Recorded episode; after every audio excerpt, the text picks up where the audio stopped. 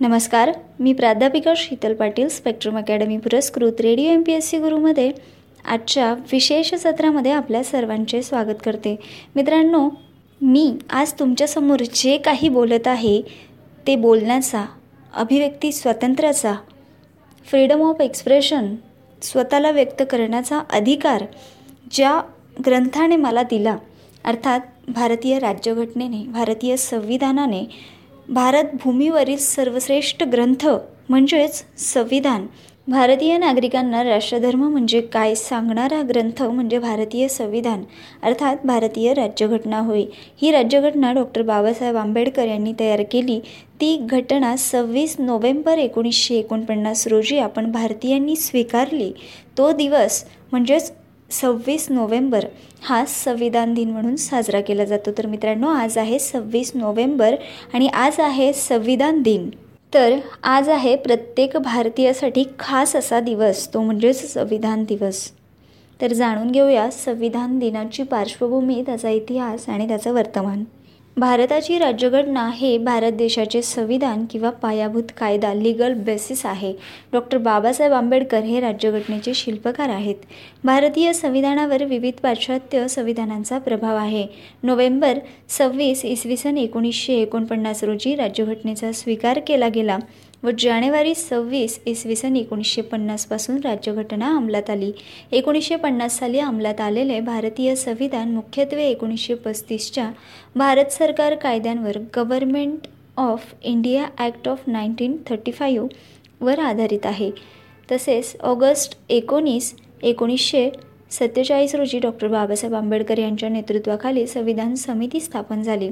अनेक बैठकांनंतर या समितीने सादर केलेला अंतिम मसुदा नोव्हेंबर सव्वीस इसवी सन एकोणीसशे एकोणपन्नास रोजी स्वीकारला गेला. त्यामुळे सव्वीस नोव्हेंबर हा दिवस भारतीय संविधान दिन म्हणून साजरा केला जातो. नागरिकत्व निवडणुका व अंतरिम संसदेविषयीचे आणि इतर काही तात्पुरत्या बाबी तात्काळ लागू झाल्या. संविधान संपूर्ण रूपाने जानेवारी सव्वीस एकोणीसशे पन्नास रोजी लागू झाले. त्यामुळे सव्वीस जानेवारी हा दिवस भारतीय प्रजासत्ताक दिन म्हणून साजरा केला जातो. महाराष्ट्राची राज्यघटना उद्देशिका प्रियांबल ज्याला आपण म्हणतो मुख्य भाग व बारा पुरवण्या अर्थात परिशिष्टे अशा स्वरूपात विभागली आहे. मुख्य संविधानाचे बावीस विभाग असून त्यांची अनेक प्रकरणांमध्ये विभागणी केलेली आहे. सुरुवातीच्या तीनशे पंच्याण्णव कलमांपैकी काही कलमे आता कालबाह्य झाली आहेत. सध्या राज्यघटनेत चारशे अठ्ठेचाळीस कलमे आहेत. त्यात एकोणचाळीस ए एकावन्न ए यासारखी कलमे घटनादुरुस्तीद्वारा असून भारतीय संविधान जगातल्या सर्वात मोठ्या संविधानांमध्ये मोडते. भारतीय संविधानाच्या उद्देशिकेप्रमाणे भारत हे सार्वभौम समाजवादी धर्मनिरपेक्ष लोकशाही प्रजासत्ताक आहे. मूळ उद्देशिकेत समाजवादी व धर्मनिरपेक्ष हे शब्द नव्हते. तर राज्यघटनेच्या बेचाळीसव्या दुरुस्तीद्वारे ते उद्देशिकेत घालण्यात आले. मित्रांनो थोडंसं इतिहासातही डोकावून बघूया आपण. त्यामध्ये एकोणीसशे पन्नास साली अंमलात आलेले भारतीय संविधान मुख्यत्वे एकोणीसशे पस्तीसच्या भारत सरकार कायद्यांवर government of India act of nineteen thirty फाईव्हवर आधारित आहे. एकोणीसशे पस्तीस सालच्या या कायद्यान्वये भारताच्या अंतर्गत श्वशासनाचा पाया घातला गेला होता. ब्रिटिश पंतप्रधान क्लेमट ॲटली यांच्या शिष्टमंडळाच्या स्वतंत्र भारताच्या संविधानाची निर्मिती करण्यासाठी एक मसुदा समितीच्या स्थापनेविषयीच्या कल्पनेस भारतीय स्वातंत्र्य लढ्याच्या नेत्यांनी सहमती दर्शवली होती. एकोणीसशे सेहेचाळीसच्या उन्हाळ्यात या समितीची स्थापना झाली व तिची पहिली बैठक नऊ डिसेंबर एकोणीसशे शेहेचाळीस रोजी सच्चिदानंद सिन्हा यांच्या अध्यक्षतेखाली नवी दिल्ली येथील संविधान सभागृहात झाली. हे सभागृह आज सेंट्रल हॉल या नावाने परिचित आहे. पहिल्या बैठकीला नऊ महिलांसह एकूण दोनशे अकरा सदस्य उपस्थित होते. पंधरा ऑगस्ट एकोणीसशे सत्तेचाळीस रोजी भारतात स्वातंत्र्य मिळाल्यावर अल्पकाळ या समितीने भारताचे प्रतिनिधी या रूपात काम केले होते. एकोणतीस ऑगस्ट एकोणीसशे सत्तेचाळीस रोजी डॉक्टर बाबासाहेब आंबेडकर यांच्या नेतृत्वाखाली मसुदा समितीची स्थापना झाली. मसुदा समिती ही सर्वात महत्त्वाची समिती होते. हिचे काम संविधान निर्मिती करणे हेच होते. अनेक बैठकांनंतर या समितीने सादर केलेला अंतिम मसुदा सव्वीस नोव्हेंबर एकोणीसशे एकोणपन्नास रोजी संविधान सभेद्वारे स्वीकारला गेला. त्यामुळे भारतात सव्वीस नोव्हेंबर हा दिवस भारतीय संविधान दिन म्हणून साजरा केला जातो. नागरिकत्व निवडणुका व अंतरिम संसदेविषयीचे आणि इतर काही तात्पुरत्या बाबी तत्काळ लागू झाल्या. संविधान संपूर्ण रूपाने सव्वीस जानेवारी एकोणीसशे पन्नास रोजी लागू झाले. त्यामुळे सव्वीस जानेवारी हा दिवस भारतीय प्रजासत्ताक दिन म्हणून साजरा केला जातो हे आपण मगाशीच बघितलं. मित्रांनो राज्यघटनेतील विविध भाग आहेत. त्यामध्ये संघराज्य व त्यांचे राज्यक्षेत्र नागरिकत्व मूलभूत अधिकार राज्यांचे मार्गदर्शन तत्वे मूलभूत कर्तव्य केंद्र सरकार या अंतर्गत संघराज्य त्यानंतर राज्य सरकार केंद्रशासित प्रदेश क्षेत्र पंचायत राज पंचायत राजमध्ये ग्रामपंचायत पंचायत समिती जिल्हा परिषद आणि नगरपंचायत यांचा समावेश.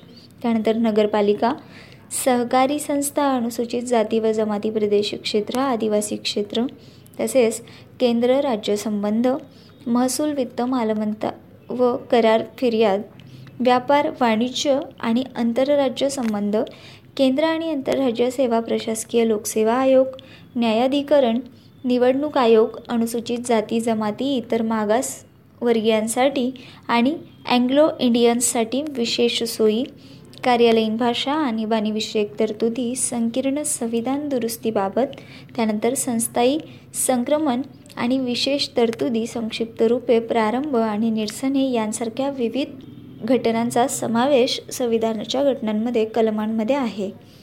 राज्यघटनेतील परिशिष्ट परिशिष्ट एक हा राज्य व केंद्रशासित प्रदेश यावर अवलंबून असून परिशिष्ट दोन वेतन आणि मानधन राष्ट्रपती राज्यपाल लोकसभेचे राष्ट्रपती व उपसभापती राज्यसभेचा अध्यक्ष व उपाध्यक्ष राज्यातील विधानसभेचे सभापती व उपसभापती राज्यातील विधान परिषदेचे अध्यक्ष व उपाध्यक्ष सर्वोच्च न्यायालयाचे न्यायाधीश उच्च न्यायालयाचे न्यायाधीश भारताचा नियंत्रक व महालेखापरीक्षक कंट्रोलर अँड ऑडिटर जनरल अशी परिशिष्टे राज्यघटनेमध्ये आहेत.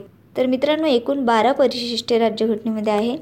तसेच भारतीय राज्यघटनेचे स्रोत हे भारतीय शासन कायदा एकोणीसशे पस्तीस याप्रमाणे भारतीय संविधानात घेतलेल्या काही बाबी आहेत.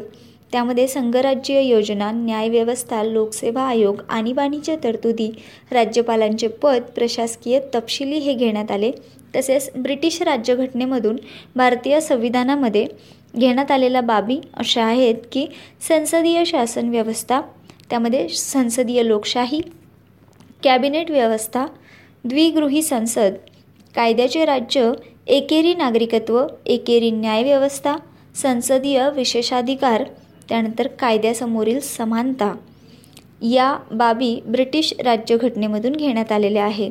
तसेच अमेरिकेची राज्यघटना यामधूनही भारतीय संविधानात काही बाबी घेण्यात आल्या होत्या.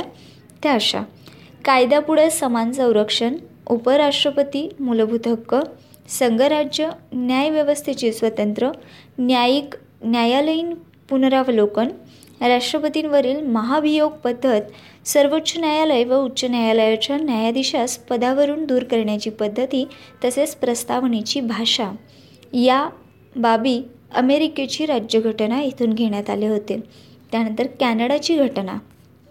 कॅनडाच्या घटनेमधून प्रभावी केंद्रसत्ता असलेले संघराज्य केंद्रराज्य शेषाधिकार केंद्रातर्फे राज्यपालांची नेमणूक सर्वोच्च न्यायालयाचे सल्लागार अधिकार क्षेत्र त्यानंतर केंद्रसूची आणि राज्यसूची या बाबी कॅनडाची घटनेमधून घेण्यात आल्या होत्या. त्यानंतर आयर्लंडच्या घटनेमधूनही विविध बाबी घेण्यात आल्या. त्यामध्ये राज्य धोरणांची मार्गदर्शक तत्वे राष्ट्रपतींच्या निवडणुकीची पद्धत राज्यसभेवरील काही सदस्यांचे नामनिर्देशन यापैकी दोनशे पन्नासपैकी बारा सदस्य घेण्यात आले. त्यानंतर ऑस्ट्रेलियाच्या राज्यघटनेमधूनही काही महत्त्वाच्या बाबी भारतीय राज्यघटनेमध्ये घेण्यात आल्या होत्या. त्यात समवर्ती सामायिक सूची व्यापार व वाणिज्य व्यवहारांचे स्वातंत्र्य संसदेच्या दोन्ही गृहांचे संयुक्त अधिवेशन संसदीय सदस्यांचे विशेषाधिकार. तसेच जर्मनीच्या घटनेतूनही विविध बाबी घेण्यात आल्या. त्यामध्ये आणीबाणी या दरम्यान मूलभूत हक्क स्थगित होतात.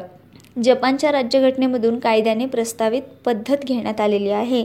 तर सोव्हिएत रशियाची राज्यघटना यामधून मूलभूत कर्तव्य आणि सरनाम्यातील सामाजिक आर्थिक व राजकीय न्यायाचे आदर्श घेण्यात आलेले आहे. तसेच घटनादुरुस्ती पद्धत राज्यसभेच्या सदस्यांची निवड या बाबी दक्षिण आफ्रिकेची राज्यघटना येथून घेण्यात आलेला आहे. तसेच फ्रान्सच्या राज्यघटनेमधूनही काही महत्त्वाच्या बाबी घेण्यात आलेल्या आहेत. त्यामध्ये गणराज्य पद्धती आणि प्रस्ताविकेतील स्वातंत्र्य समता व बंधुता यांचे आदर्श. या सर्व बाबी विविध देशांच्या राज्यघटनांमधून घेण्यात आलेल्या आहे भारतीय राज्यघटनेचा घटना समितीच्या स्थापनेपासूनचा कार्यक्रम थोडक्यात समजून घेऊ. मित्रांनो सहा डिसेंबर एकोणीसशे सेहेचाळीसला संविधान सभेची स्थापना फ्रेंच प्रथेनुसार करण्यात आली. त्यानंतर नऊ डिसेंबर एकोणीसशे सेहेचाळीस रोजी घटना सभागृहात पहिली बैठक झाली. ती बैठक आत्ताच्या संसद भवनाचा सेंट्रल हॉल येथे होती. संविधान सभेला संबोधित करणारे पहिली व्यक्ती जे बी कृपलाणी सच्चिदानंद सिन्हा तात्पुरते अध्यक्ष झाले. तसेच वेगळ्या राज्याची मागणी करत मुस्लिम लीगने संविधान सभेवर बहिष्कारही टाकला होता त्या बैठकीमध्ये. त्यानंतर अकरा डिसेंबर एकोणीसशे सेहेचाळीस रोजी संविधान सभेने राजेंद्र प्रसाद यांना घटना समितीचे अध्यक्ष हरेंद्र कुमार मुखर्जी यांना उपाध्यक्ष आणि बी एन राव यांना घटनात्मक कायदेशीर सल्लागार म्हणून नियुक्त केले. सुरुवातीला तेथे एकूण तीनशे एकोणनव्वद सदस्य होते. ते फाळणीनंतर दोनशे नव्याण्णववर घसरले. त्यानंतर तीनशे एकोणनव्वद सदस्यांपैकी दोनशे ब्याण्णव सरकारी प्रांतातील चार मुख्य आयुक्त प्रांताचे आणि त्र्याण्णव राज्यातील होते. तर मित्रांनो तेरा डिसेंबर एकोणीसशे सेहेचाळीस रोजी जवाहरलाल नेहरूंनी एक वस्तुनिष्ठ ठराव सादर केला आणि मूलभूत तत्त्वे मांडली. हीच नंतर राज्यघटनेची प्रस्तावना ठरली. त्यानंतर बावीस जानेवारी एकोणीसशे सत्तेचाळीस रोजी वस्तुनिष्ठ ठराव सर्व नमुते मंजूर करण्यात आला. त्यानंतर बावीस जुलै एकोणीसशे सत्तेचाळीस या दिवशी नवा राष्ट्रीय ध्वज स्वीकारला गेला. तसेच एकोणतीस ऑगस्ट एकोणीसशे सत्तेचाळीसला बी आर आंबेडकर मसुदा समितीच्या अध्यक्षपदी नियुक्त करण्यात आले. त्यानंतर समितीचे अन्य सदस्य Munshi Mohammed Saadulla Alladi Krishnaswami Iyer N. Gopalaswami Ayyangar T. T. Krishnamachari एकोणीसशे अठ्ठेचाळीस साली त्यांचे निधन झालेल्या नंतर डी. पी. खेतान यांच्या जागेवर त्यांना घेण्यात आलं होतं. एन. माधवराव यांनी प्रकृती अस्वास्थामुळे राजीनामा दिलेल्या बी. एल. मित्तर यांच्या जागी त्यांना घेण्यात आलं. त्यानंतर सोळा जुलै एकोणीसशे अठ्ठेचाळीस रोजी हरेंद्रकुमार मुखर्जी यांच्याप्रमाणे टी टी कृष्णमंचारी यांना विधानसभेचे दुसरे उपाध्यक्ष म्हणून निवडले गेले. सव्वीस नोव्हेंबर एकोणीसशे एकोणपन्नास रोजी भारतीय राज्यघटनेचे विधेयक संसदेने संमत आणि मंजूर केले. त्यानंतर चोवीस जानेवारी एकोणीसशे पन्नास रोजी संविधान सभेची अखेरची बैठक तीनशे पंच्याण्णव लेख आठ अनुसूची व बावीस भाग असलेल्या राज्यघटनेवर स्वाक्षरी झाली व तिला मान्यता मिळाली. तर मित्रांनो यानंतर उगवला तो दिवस. ज्या दिवसाची संपूर्ण देशाला आतुरता होती तो म्हणजे सव्वीस जानेवारी एकोणीसशे पन्नास. या रोजी राज्यघटना ही अस्तित्वात आली. व या प्रक्रियेस दोन वर्ष अकरा महिने आणि अठरा दिवस लागले. एकूण चौसष्ट लाख रुपयांचा खर्च भारतीय राज्यघटनेवरती करण्यात आला.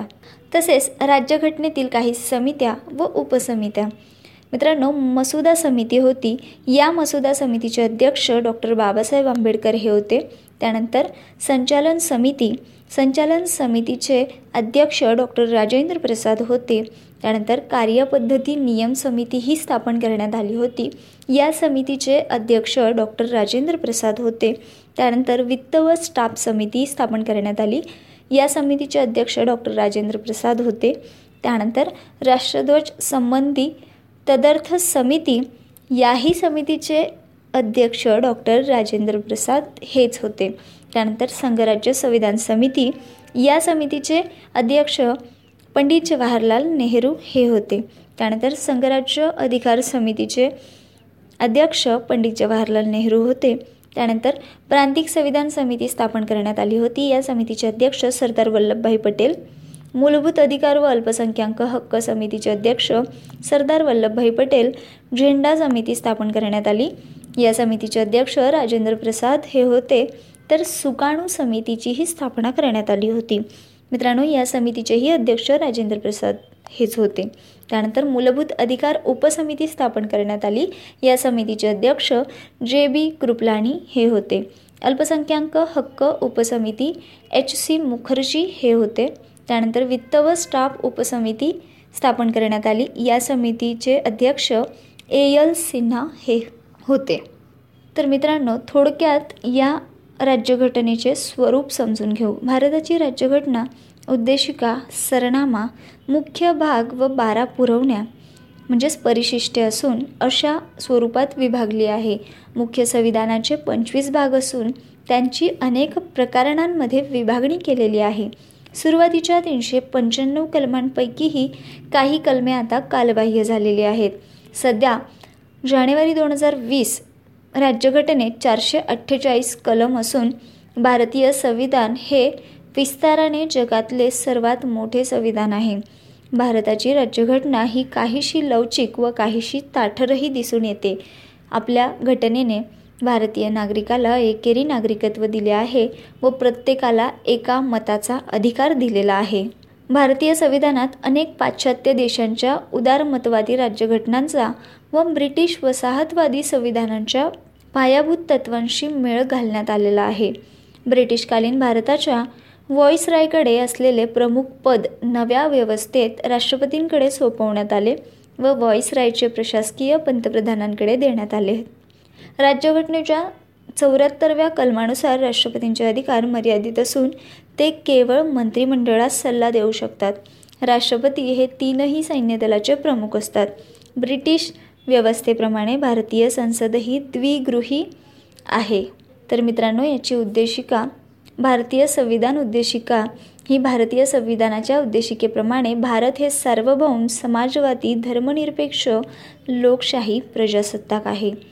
मित्रांनो उद्देशिका फ्रेंच राज्यक्रांतीच्या आदर्शांना अनुसरून नागरिकास सामाजिक आर्थिक आणि राजकीय न्याय आचार विचार धर्म श्रद्धा यांचे स्वातंत्र्य आणि राजकीय मानवता व समान संधी देण्याचे अभिवचन देते. मूळ उद्देशिकेत समाजवादी धर्मनिरपेक्ष व एकात्मता हे शब्द नव्हते. राज्यघटनेच्या बेचाळीसव्या दुरुस्तीद्वारे ते उद्देशिकेत घालण्यात आले. तसेच मूलभूत अधिकारही राज्यघटनेकडून देण्यात आले. भारतीय राज्यघटनेच्या उदारमतवादी लिबरल कॅरेक्टर स्वरूपाची प्रचिती विभाग तीनमधील मूलभूत अधिकारांच्या तरतुदीवरून येते. या अधिकारांमध्ये सामान्य मानवी अधिकारांचा समावेश आहे. जसे कायद्यासमोर नागरिकांची समानता किंवा धर्म वंश जात लिंग वा प्रांत आदी मुद्द्यांच्या आधारे न केला जाणारा भेदभाव हा कलमे बारा ते अठरामध्ये आहे. दलितांवरच्या अत्याचाराविरुद्धचे कलम सतरा विशेष महत्त्वाचे आहे. अस्पृश्यता पाळणे या कलमाने दंडनीय गुन्हा आहे. घटनेत पाच मूलभूत प्रकारचे अधिकार ओळखण्यात आले आहेत. ते काहीसे असे. स्वातंत्र्य. कलम एकोणीस ते बावीस. भाषण स्वातंत्र्य. आणि अभिव्यक्ती स्वातंत्र्य जे मी आज तुमच्याशी बोलत आहे. ते भाषण आणि अभिव्यक्ती स्वातंत्र्य सभा व संघटना स्थापनाचे स्वातंत्र्य पेशा निवडण्याचे स्वातंत्र्य हे कलम एकोणीसमध्ये आहे. कायदा कलम वीस त्यामध्ये जीवितांचा अधिकार. कलम एकवीसमध्ये काही बाबींमध्ये अटक व कैदेचे स्वातंत्र्य कलम बावीसमध्ये आहे. शोषण विरुद्ध संरक्षण कलम तेवीस व चोवीसमध्ये बालमजुरी व मानवी तस्करी ह्युमन ट्रॅफिकिंगपासून संरक्षण यांचा समावेश आहे. तर धर्मस्वातंत्र्य कलम पंचवीस ते अठ्ठावीस दरम्यान आहे. पूजा व आचरणाचे स्वातंत्र्य यामध्ये दिले गेलेले आहे. अल्पसंख्याकाचे अधिकार कलम एकोणतीस व तीसमध्ये असून अल्पसंख्याकांना संरक्षण व स्वतःच्या शिक्षण संस्था स्थापण्याचे स्वातंत्र्य आहे. तसेच घटनात्मक तक्रारींचा अधिकार कलम बत्तीस ते पस्तीस या दरम्यान असून मूलभूत अधिकारांचे हनन झाले आहे असे वाटल्यास कोणत्याही व्यक्तीस कलम बत्तीस अन्वय सर्वोच्च न्यायालयात तक्रार दाखल करण्याचाही हक्क आहे. तर मित्रांनो मालमत्ता बाळगण्याचा अधिकार देणारे कलम एकतीस हे एकोणीसशे अठ्ठेचाळीस साली वगळण्यात आले होते. ही वगळण वादग्रस्त ठरली होती. मित्रांनो भारतीय राज्यघटनेत प्रामुख्याने तीन विभाग आहेत. त्यामध्ये प्रशासकीय विधिमंडळे आणि न्यायालयीन एक्झिक्युटिव्ह लेजिस्लेटिव्ह त्यानंतर ज्युडिशियल प्रशासकीय या विभागामध्ये भारताच्या केंद्रीय कार्यकारी मंडळात राष्ट्रपती प्रधानमंत्री आणि मंत्रिमंडळ यांचा समावेश होतो. राष्ट्रपती भारताच्या संविधानातील तरतुदीनुसार राष्ट्रपती हे सर्वोच्च राष्ट्रप्रमुख आहेत. राष्ट्रपतींचे पद अतिशय सन्मानाचे आणि प्रतिष्ठेचे असून ते भारतीय प्रजासत्ताकाचे प्रतिनिधित्व करतात. संविधानाने देशाची संपूर्ण कार्यकारी सत्ता राष्ट्रपतींना दिली आहे. देशाचा राज्यकारभार संपत्तीच्या नावाने चालतो. प्रधानमंत्री आणि मंत्रिमंडळ राष्ट्रपती संविधानात्मक प्रमुख असतात. त्यांच्या हाती नाममात्र सत्ता असते व प्रत्यक्षात प्रधानमंत्री व त्यांचे मंत्रिमंडळ राज्यकारभार चालवतात. तसेच विधिमंडळे भारताच्या संसदेची निर्मिती संविधानाने केली आहे. राष्ट्रीय पातळीवरील म्हणजे केंद्रीय शासन यंत्रणेच्या कायदेमंडळाला संसद असे म्हटले जाते. त्यानुसार संसदेत राष्ट्रपती लोकसभा व राज्यसभा यांचा समावेश असतो. राष्ट्रपती भारताच्या संसदेचे अविभाज्य घटक असतात. संसदेच्या दोन सभागृहांना लोकसभा व राज्यसभा असे म्हटले जाते. तर लोकसभा भारतीय संसदेचे कनिष्ठ आणि प्रथम सभागृह म्हणजे लोकसभा. लोकसभा हे संसदेचे जनतेकडून थेटपणे निवडून येणारे सभागृह आहे. म्हणून लोकसभेला पहिले सभागृह असे म्हटले जाते. लोकसभेच्या निवडणुकीसाठी भौगोलिक मतदारसंघ निर्माण केलेले आहेत. लोकसभेची मुदत पाच वर्षांची असते. लोकसभेच्या निवडणुका दर पाच वर्षांनी होतात. लोकसभा हे देशातील लोकांचे प्रतिनिधित्व करणारे सभागृह आहे. लोकसभेची सदस्य संख्या संविधानानुसार जास्तीत जास्त पाचशे बावन्न असते. आपल्या देशातील सर्व समाज घटकांना प्रतिनिधित्व मिळावे म्हणून अनुसूचित जाती व अनुसूचित जमाती यांच्यासाठी आरक्षण देण्यात आले आहे. तसेच राज्यसभा. भारतीय संसदेचे वरिष्ठ आणि द्वितीय सभागृह म्हणजे राज्यसभा. भारताच्या संसदेचे राज्यसभा हे अप्रत्यक्षरित्या निवडून येणारे सभागृह आहे. राज्यसभेत घटक राज्यांचे प्रतिनिधी सदस्य म्हणून काम करतात. त्यानंतर तिसरा विभाग आहे न्यायालयीन विभाग अर्थात ज्युडिशियल. भारत हे संघराज्य आहे. केंद्रशासन आणि घटक राज्यांच्या स्वतंत्र कायदेमंडळ व कार्यकारी मंडळ आहेत. परंतु न्यायमंडळ मात्र संपूर्ण देशासाठी एकच आहे. त्यात केंद्र व घटक राज्य अशी स्वतंत्र विभागणी नाही. याचाच अर्थ भारतातील न्यायव्यवस्था एकात्म स्वरूपाची आहे. यामध्ये सर्वोच्च न्यायालय उच्च न्यायालय यांचा समावेश आहे. भारताचे सरन्यायाधीश सर्वोच्च न्यायालयाचे प्रमुख असतात. भारताच्या सरन्यायाधीशांशी व अन्य न्यायाधीशांची नेमणूक राष्ट्रपतींकडून केली जाते. सर्वोच्च न्यायालयातील सर्वात श्रेष्ठ न्यायाधीश सरन्यायाधीश या पदावर नेमले जावेत असा संकेत आहे. उच्च न्यायालय भारताच्या संविधानातील प्रत्येक घटक राज्यांसाठी एक उच्च न्यायालय स्थापन करण्याचा अधिकार संसदेला देण्यात आला आहे. सध्या आपल्या देशात चोवीस उच्च न्यायालये आहेत. उच्च न्यायालयात एक मुख्य न्यायाधीश आणि अन्य काही न्यायाधीश असतात. उच्च न्यायालयातील सर्व न्यायाधीशांच्या नेमणुका राष्ट्रपती हे करत असतात. जिल्हा व दुय्यम न्यायालये ज्या न्यायसंस्थांशी लोकांचा नेहमी संबंध येतो ती जिल्हा आणि तालुका पातळीवरील न्यायालये आहेत. प्रत्येक जिल्हा न्यायालयात एक जिल्हा न्यायाधीश असतो. भारतातील कायदा पद्धतींच्या शाखा कायदा पद्धतींच्या प्रमुख दोन शाखा आहेत एक दिवाणी कायदा आणि दुसरी फौजदारी कायदा. तर मित्रांनो आजच्या संविधान दिनविशेष या सत्रामध्ये आपण संविधानाची पार्श्वभूमी समजून घेतली. खरं तर संविधान हा आपल्याला न्याय हक्क प्रदान करणारा ग्रंथ आहे आणि या ग्रंथाबद्दल प्रत्येक नागरिकाला ठाऊक असणे ही गरजेची बाब आहे. तर मित्रांनो पुनश्च एकदा भारतीय संविधान दिनानिमित्त आपणा सर्वांना संपूर्ण Radio M P S C गुरुच्या परिवारातर्फे खूप खूप शुभेच्छा. पुन्हा भेटूया एका नवीन विषयासोबत. तोपर्यंत ऐकत रहा Radio M P S C Guru spreading the knowledge powered by Spectrum Academy तुम्हाला आमचे सत्र कसे वाटले हे सांगायला विसरू नका. आमचा संपर्क क्रमांक आहे eight six nine eight eight six nine eight eight zero अर्थात शहाऐंशी अठ्ठ्याण्णव शहाऐंशी अठ्ठ्याण्णव ऐंशी.